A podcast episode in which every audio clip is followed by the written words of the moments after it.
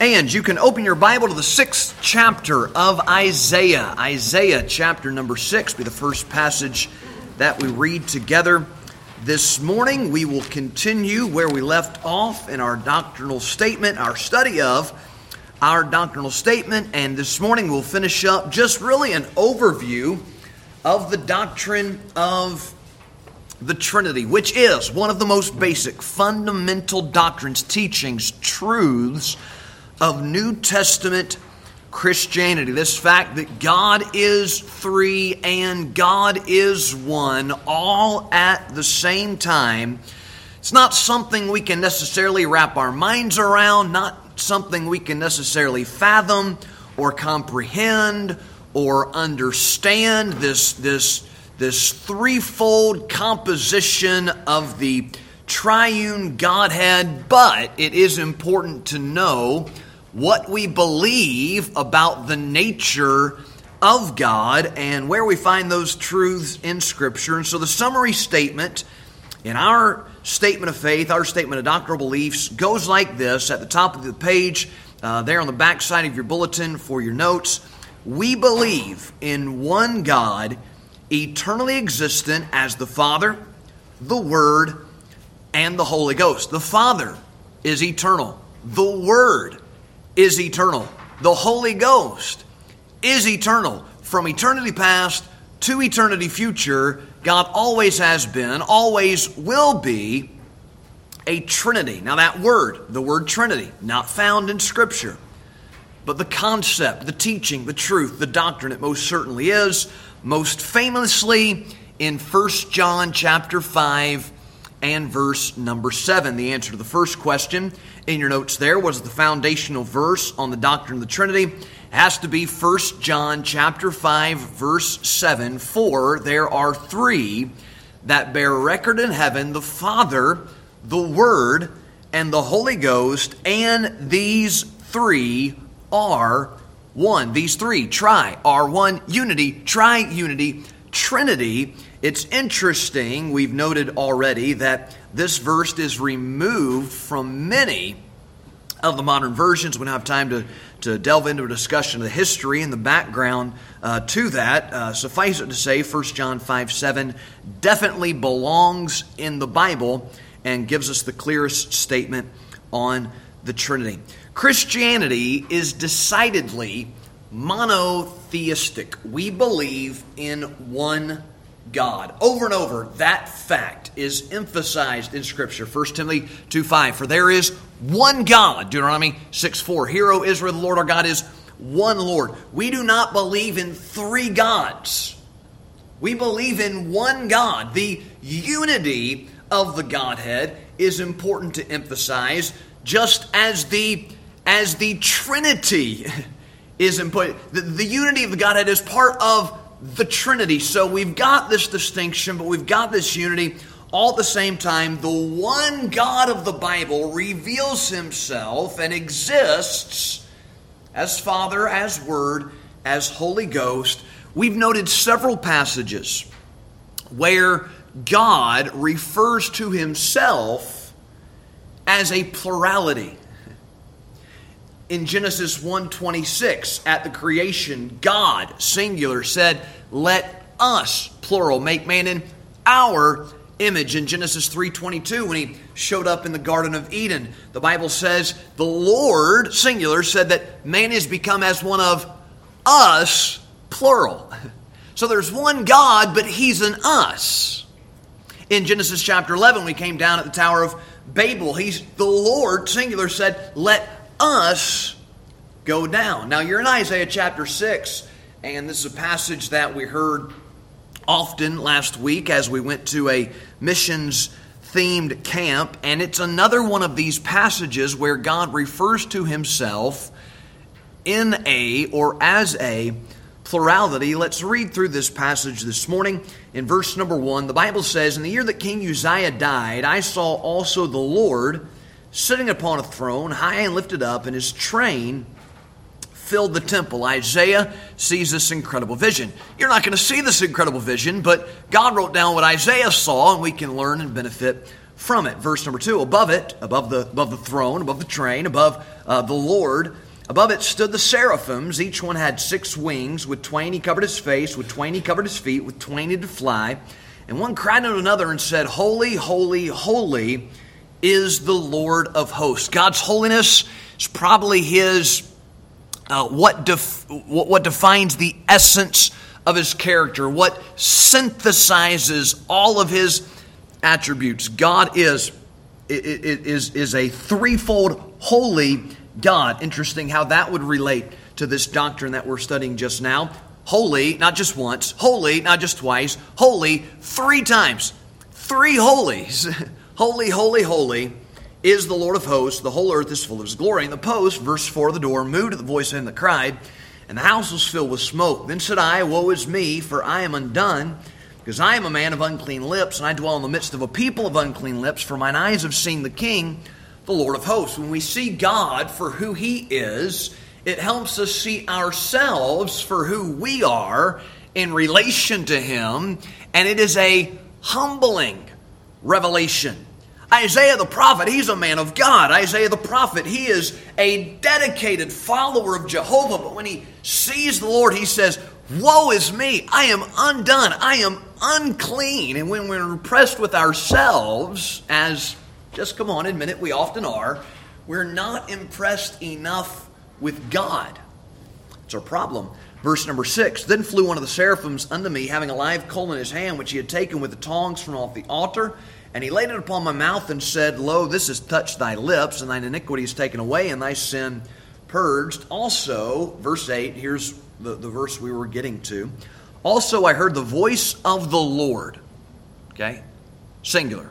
The voice of the Lord saying, Whom shall I send? Note the pronoun, I, singular. Whom shall I send? And who will go for us? Who will go for us? Now let's step outside this lesson and read the verse and make the application God is still in heaven and still on the throne and still asking the same question this morning Whom shall I send and who will go for us? And we need some people to answer the way that Isaiah did because Isaiah said, Here am I, send me. And there are billions of people around the world that don't have a Bible. There are billions of people around the world who've never heard the gospel. There are billions of people around the world who don't know who Jesus is, have never heard the name of Jesus Christ, and God's still not willing that any should perish, and He's still willing that all should be saved and come to the knowledge of the truth. And God is looking to send someone to tell them of the glorious grace of God and the saving gospel of Jesus Christ. But we need to have more Isaiahs willing to say, God, if you want to send somebody, I will volunteer. Here am I. Send me. Okay? But in verse 8, the Lord is saying, Whom shall I send and who will go for us? I don't think he's addressing the seraphims. Isaiah did not represent the seraphim. Isaiah represented Jehovah. Isaiah represented the Lord. And the Lord, who said, Whom shall I send, said, Who will go for us? Because he is a Trinity, three persons and one God. Okay? Um, we covered many passages that contain all three members of the Godhead. Uh, Matthew chapter 28, verse 19, the baptismal formula baptize them in the name, singular, of Father, Son, and Holy Ghost. So, three persons, one God. At Christ's baptism in Matthew 3 16 and 17, here's Jesus in the Jordan River being baptized by John the Baptist. Here's God the Father speaking from heaven, saying, This is my beloved Son in whom I'm well pleased. Here's the Holy Spirit descending like a dove. So they can't all be the same in three different places all at once, and yet uh, one God. John 14, 26 and 15, 26, verses where the Father is sending the Spirit in the name of Jesus Christ. The benediction at the end of 2 Corinthians 13, uh, verse number 14, is an excellent example. The uh, fellowship of the Spirit, love of God, communion of the Holy Ghost. Uh, we got all three mentioned in that verse. We studied how all three are active at the same time in conjunction with one another from the creation in Genesis 1 where the Spirit of God's moving on the face of the water. In the beginning, God created heaven and the earth, but we turn to the New Testament, we find out Jesus Christ is active in creation. All three are active in the incarnation of Jesus Christ. When Gabriel spoke to Mary in Luke 135, the power of the highest shall come upon thee. That which shall be born of thee shall be conceived of the Holy Ghost. It would be the Son of God, uh, active in the baptism of Jesus Christ, as we've already mentioned. In the atonement of Jesus Christ, Jesus offered himself to God through the Spirit, so all three involved. Active in the resurrection, there are places that say the Father raised Jesus from the dead, places that say that Christ raised himself from the dead, places in the Bible that say the Spirit raised Jesus Christ from the dead. And then we move from the life of Christ to the life of the believer, and the Trinity is working together in your life this morning and in my life this morning when we were drawn to the Lord to trust Him for salvation. The Father did that, according to John 6 44. No man can come to me except the Father draw him. Jesus Christ did that, according to John 12 32. I, if I be lifted up, will draw all men unto me. The Holy Spirit did that, according to John 16 8. His duty in the world today is to reprove men of sin, righteousness, and judgment. So, who drew you to Jesus Christ? The Father did, the Son did, the Holy Spirit did. They were all working together to get you saved. That salvation is planned and designed by God the Father and, uh, and, and executed by Jesus Christ and delivered by the Holy Spirit. We are indwelt by the Trinity, Ephesians 4 6, the Father, Colossians 1 27, the Son, 1 Corinthians 3 16, the Spirit. We are preserved, we are kept, we are, we are, we are sanctified uh, by, by, by the Trinity, 1 Peter 1 5, kept by the power of God. Jude 1 2, preserved in Jesus Christ, Ephesians 4.30, sealed by the Holy Spirit. You can't read the New Testament and miss the point that God is three in one. We gave some illustrations um, that really don't do the concept justice. They just get our wheels turning and our minds working and conceive of some ways that, that, that, that, that we can see that it would be possible that God will be three and one at the same time. We gave you a mathematical formula one plus one plus one, that's three. But if we change the plus to times, one times one times one is one. Water, H2O, same chemical compound, can be solid, liquid, or gas. That, that illustration has its limitations because it's not all three at the same time. But then we talked about resonance structures. Everybody uh, understands and remembers the resonance structures, the arrangement of these electrons in different compounds and how they're shared between the atoms, and a molecule with resonance is every one of its structures at every point in time, yet no single one of its structures at any point in time. I don't understand that, that really any more than I do the Trinity, but it's something that is, uh, that, that is existent in nature and can point us to the fact that God is three in one. Let me give you this chart or depiction, for lack of a better word, and this kind of emphasizes both the unity and the distinction, I think this is helpful. The Father is God, the Son is God, the Spirit is God. All of that clearly demonstrated, revealed, um, and, and, and solidified in the scripture at the same time that the Father, the Son, the Spirit, they're all God. The Father's not the Spirit, the Spirit's not the Father. The Father's not the Son, the Son is not the Father. They are separate and distinct persons. The Son is not the Spirit, the Spirit is not the Son. So there is a unity and there is a distinction, and both of them exist side uh, by side. Now, what we want to cover this morning would be some groups who deny the biblical doctrine of the Trinity. As you go and you witness and you proclaim the gospel and you try to engage sinners in conversations about their souls, you will come up against people who have this hang up where they don't believe what the Bible says that God is three in one. The first group we'll talk about, we left a blank by each of the three numbers. You can fill it in as we go. The first group would be the Jehovah's Witnesses. The Jehovah's Witnesses. And the JWs teach that Jesus Christ is a created being. That the Son was created by the Father. And as such, Jesus Christ, the Son of God, the Word of John 1, he is not co equal to the Father. Where the Bible says in John 1 1, in the beginning was the Word, the Word was with God, the Word was God. If you open a New World Translation, they have added a word. The word they have added, the end of the verse says the word was a God. That's, that's not what the Bible says. That's not what, that's not what manuscript evidence says. But that's what Jehovah's doc, Witness doctrine teaches, and so they've uh, altered the scripture to line up with their teaching that Jesus Christ is a created being.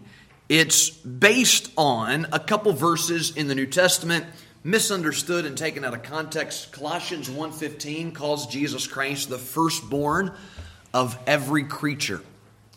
And they take that to mean that Jehovah started by creating Jesus Christ. He was the first creation. That's not what the verse says. It says firstborn. And you run that verse through the Bible, you find that firstborn often has to do with position, not order.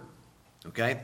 And then Revelation chapter 3, verse 14, I think it is, calls Jesus Christ the beginning of the creation of God. That, that just refers to He's the one that originated it. He is the one who was active in the creation. Now, it's not a new teaching, it's not a new heresy. It actually dates back to the fourth century and a man by the name of Arius. This teaching that Jesus Christ is a created being is a fourth century heresy known as Arianism. Arianism, A R I A N I S M.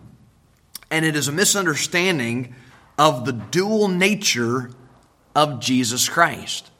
It's a misunderstanding of the dual nature of Jesus Christ. In John chapter 1, verse number 14, the Bible says, The Word, that's the one who was in the beginning and He created all things, the Word was made flesh and dwelt among us. God, the eternal God, took upon Himself the form of a servant, was made in the likeness of men. He was found in fashion as a man. And when He did that, He was fully God and fully man. Both at the same time.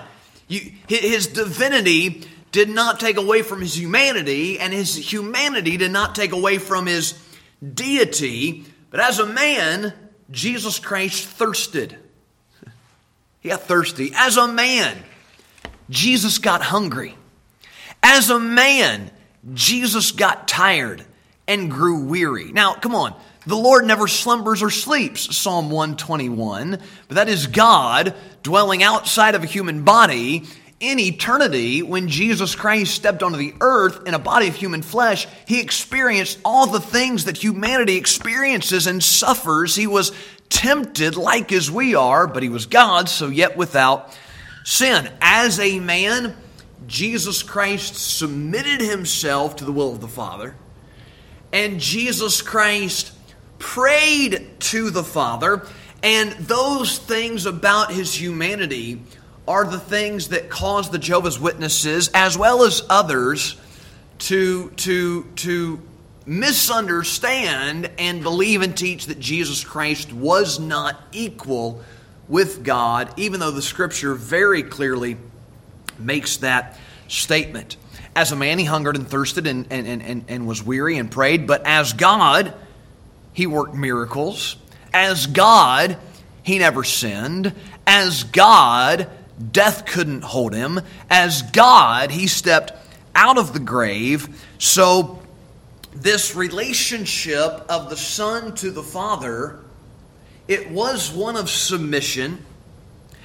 Jesus Christ took a, a lower role or position, but that that relationship is illustrated in 2 Corinthians chapter 11 verse number 3 and compared to the relationship of a husband and a wife, the marriage that God put together He put the man in charge.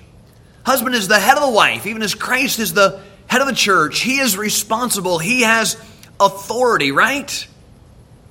Does that mean he's superior? Does that mean the man is superior to the woman? Does the woman take the place of submission because she's inferior to the man, because she's less intelligent, because she's less capable, because. Is that why? Well, not at all. Right? It's not that the man is superior, the woman is inferior. God has just given them different roles and positions for the sake of society, for the sake of the home, for the sake of the church. And the fact that the woman submits to the man, look, it's not that he's on top of her and crushing her. They're, they're side by side, co equals, and yet one leading and one following. And it's the same with the Father and the Son. Jesus Christ is just as much God as the Father is. And yet, for the purposes of redemption and for the purposes of salvation, he decided to take a lower place and submit himself. And what a blessing. But it doesn't mean at all that he is inferior to the Father. Number two, Mormons. Number one was Jehovah's Witnesses. They deny the doctrine of the Trinity. Number two, Mormons deny the doctrine of the Trinity. Mormonism is polytheistic to begin with. What do we mean by polytheistic? A polytheistic religion believes in many poly gods theos. Okay, so polytheistic, they believe in many gods. Think about it. The ultimate aim, now, the, the, the two boys who, who ride their bicycles and come to your door with elder on their pocket, they're not going to tell you this right up front, but the ultimate aim and objective of the Mormon religion is for you to become a god. I mean, if you're a guy, if you're a girl, it's to have babies forever. Who wants to sign up today? Yeah, nobody. They don't, they don't tell you that up front. But the ultimate aim and objective of Mormonism is to, is to achieve godhood, to become gods. Now, let me just ask you a question as an aside. Who was the first person in the Bible to espouse that doctrine that man would become God? Do you remember when that showed up? It was in Genesis chapter 3. It was in the Garden of Eden, but it wasn't God that said it. It wasn't Adam that said it. It wasn't Eve that said it. That idea originated with the serpent, with the devil, with Satan. That is a satanic doctrine and falsehood. Now, Mormons do believe in the three members of the Godhead. They have this uh, thing called the Articles of Faith, kind of a summary statement of their uh, positions. And here is one of the Articles of Faith We believe in God the eternal Father, and in his Son, Jesus Christ, and in the Holy Ghost. Now, that one sentence sounds just fine. Reality of it is they don't believe in the unity of the Godhead, they overemphasize the distinction in the Godhead. So, Mormons fail to recognize the unity of the Godhead. They don't believe that they believe in the three, they don't believe the three are one. They believe in three separate gods. The Father is God, the Son is a God, the Spirit is a God, but they're not one God, they're three gods. Which to them isn't a problem because the Father began as a man who achieved godhood through adherence to his to religion. And the ultimate aim and objective of your life is to one day be so faithful that you will too become a God. So in, in Mormonism, the Father, as man is, so God once was, as God is, so man may become. Do you follow that statement? As man is, so God once was, as God is, so man may become. So God the Father was once a man who became a God, and Jesus Christ and the Holy Spirit, those are both they are both gods, but they are the Father's sons. And, and, and none of them are eternal. Because God, the Father, began as a man, just as we have. So, this is an ancient heresy. Also, it is known as tritheism. Tritheism. T R I T H E I S M. An ancient heresy known as tritheism. Mormons do not believe that the Father is eternal. Mormonism is polytheistic. Mormons fail to recognize the unity of the Godhead. It's known as tritheism. Mormons do not believe the Father is eternal. Okay? And then number three, we've got the Jehovah's Witnesses, the Mormons, and then some, some Pentecostals. So we're talking about groups who deny the doctrine of the Trinity, just so you can be aware of this and so you can do what 1 Peter 3.15 says and be ready also to give an answer to every man that asketh you, a reason of the hope that is in you. So we can do what Colossians 4 says and, and, and be ready to give an answer and study to answer like Proverbs says. So number three, Pentecostals. Some Pentecostal groups, this is not true of every Pentecostal church, but some Pentecostal groups espouse Jesus only they espouse Jesus only, or what is called oneness doctrine.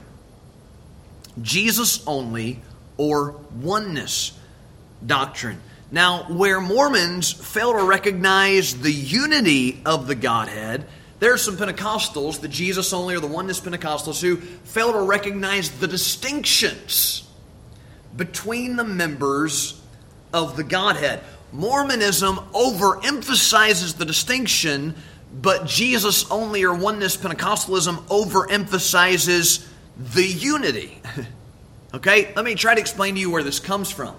In Matthew 28 19, we gave you the baptismal formula. Jesus said, Go ye therefore and teach all nations, baptizing them in the name, singular, the name of the Father, the Son, and the Holy Ghost Lo, I'm with y'all always even to the end of the world. So then we read the book of Acts.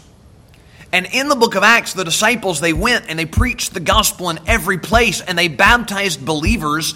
And there are three statements in the book of Acts, and I believe I may have given the references. I did. Acts 2.38, Acts 8.16, Acts 19.5, where believers were baptized in the name of Jesus.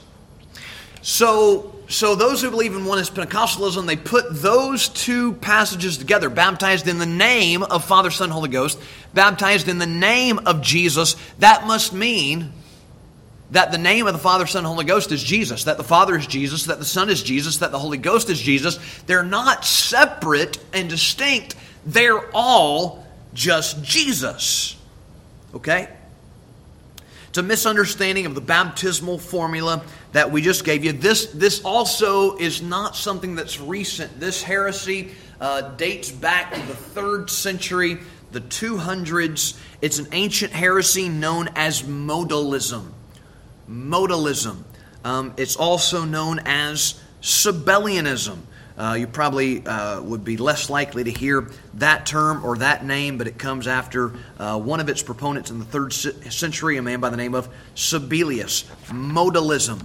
Modalism teaches that God operated in different forms or in different modes at different times. That sometimes he was the Father, and then at other times he was the Son, and then at other times he revealed himself as the Spirit, but he wasn't all three at the same time.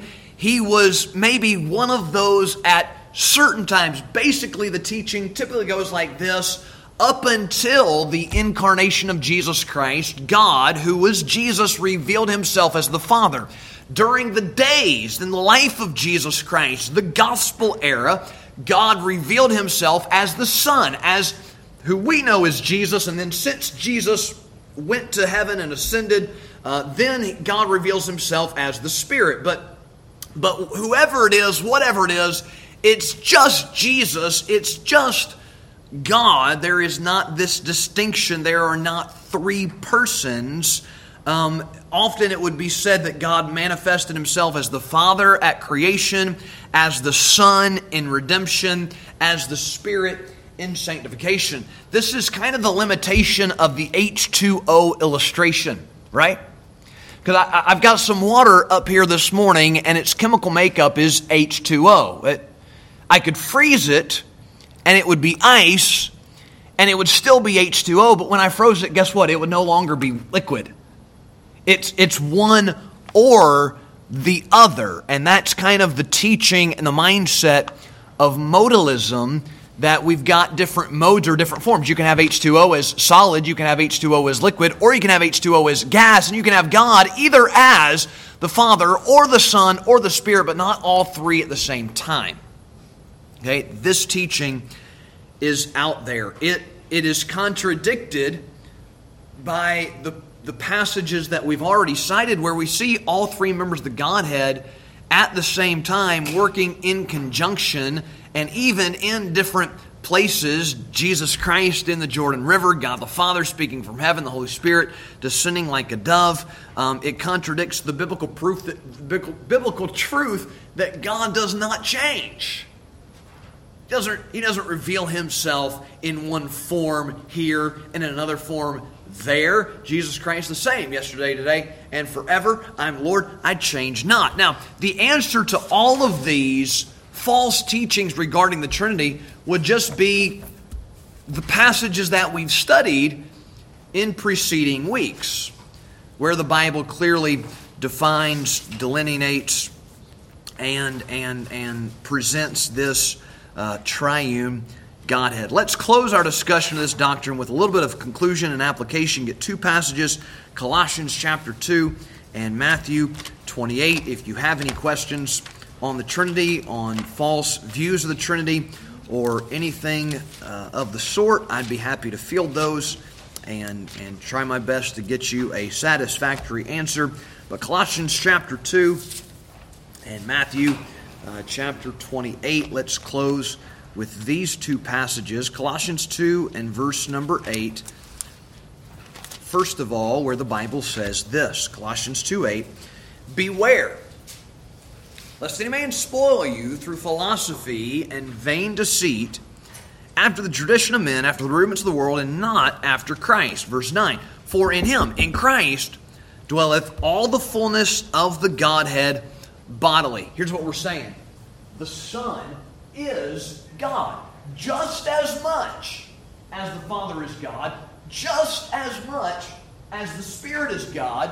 Jesus Christ was 100% completely God. He was approved by the Father. He was anointed by the Spirit. He was the full, visible, bodily manifestation of who God is. In Him dwelleth all the fullness of the Godhead bodily. A wonderful thought, but it continues in verse 10 and ye are complete in Him.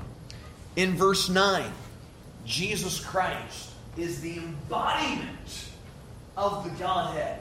Verse number 10, I'm in Jesus Christ and Jesus Christ is in me. I believe we mentioned this the first week we studied the Trinity. We have the full power of the Godhead at our disposal. Meaning this God the Father, God the Son, God the Spirit, all working together in your life this morning. If you're saved, you're saved because the Trinity cooperated in your salvation. But as a saved person, God's desire is now for you to be sanctified and for you to live a life that honors Him and pleases Him and glorifies Him. But He didn't leave you by yourself.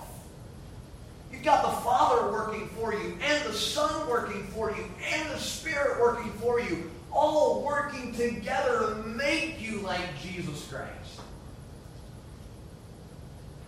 What a blessing that is. He didn't, he didn't leave us to our own selves. He has empowered us and enabled us and given us exceeding great and precious promises. In fact, in fact, the power of the Godhead at our disposal. Similar point to be made in Matthew 28. Look back at verse number uh, 18. Matthew 28 and verse number 18. We've referenced this passage many, many times. take one last look here together. Matthew 28 18, Jesus came and spake unto them, saying, All power is given unto me in heaven and in earth. All power, omnipotent. Jesus has all power. He told us to go, teach all nations, baptize them, verse 19. Verse 20, teaching them to observe all things whatsoever I've commanded you. And lo, I am with you always, even unto the end of the world. The one who is with us in verse 20 is the one who has all power in verse number 18. Listen, this morning, if you're saved and you have Jesus Christ, then you've got everything you need to live a holy life. You've got everything you need to overcome your sin. You've got everything you need to live in victory over the flesh, to take a stand in this sinful world, to, to, to be a witness and to spread the gospel. You've got Jesus Christ with you and in you and around you, and He has all power. And so, what a blessing to know that God is three in one, but beyond that, to know that the triune God is working in us, for us, through us, so that His name can be glorified. Let's pray together. Father, thank you so much for revealing yourself and your word. Helps to know you, uh, Lord, intellectually, but then let that intellectual knowledge lead us to, uh, Lord, a deeper relationship. God, help us to know you as, as our Father. Help us to know you as a friend that sticks closer than a brother. Help us to, to know you in a real, personal, intimate uh, way. God, help us to walk with you and desire to please you. We love you and thank you. In Jesus' name, amen.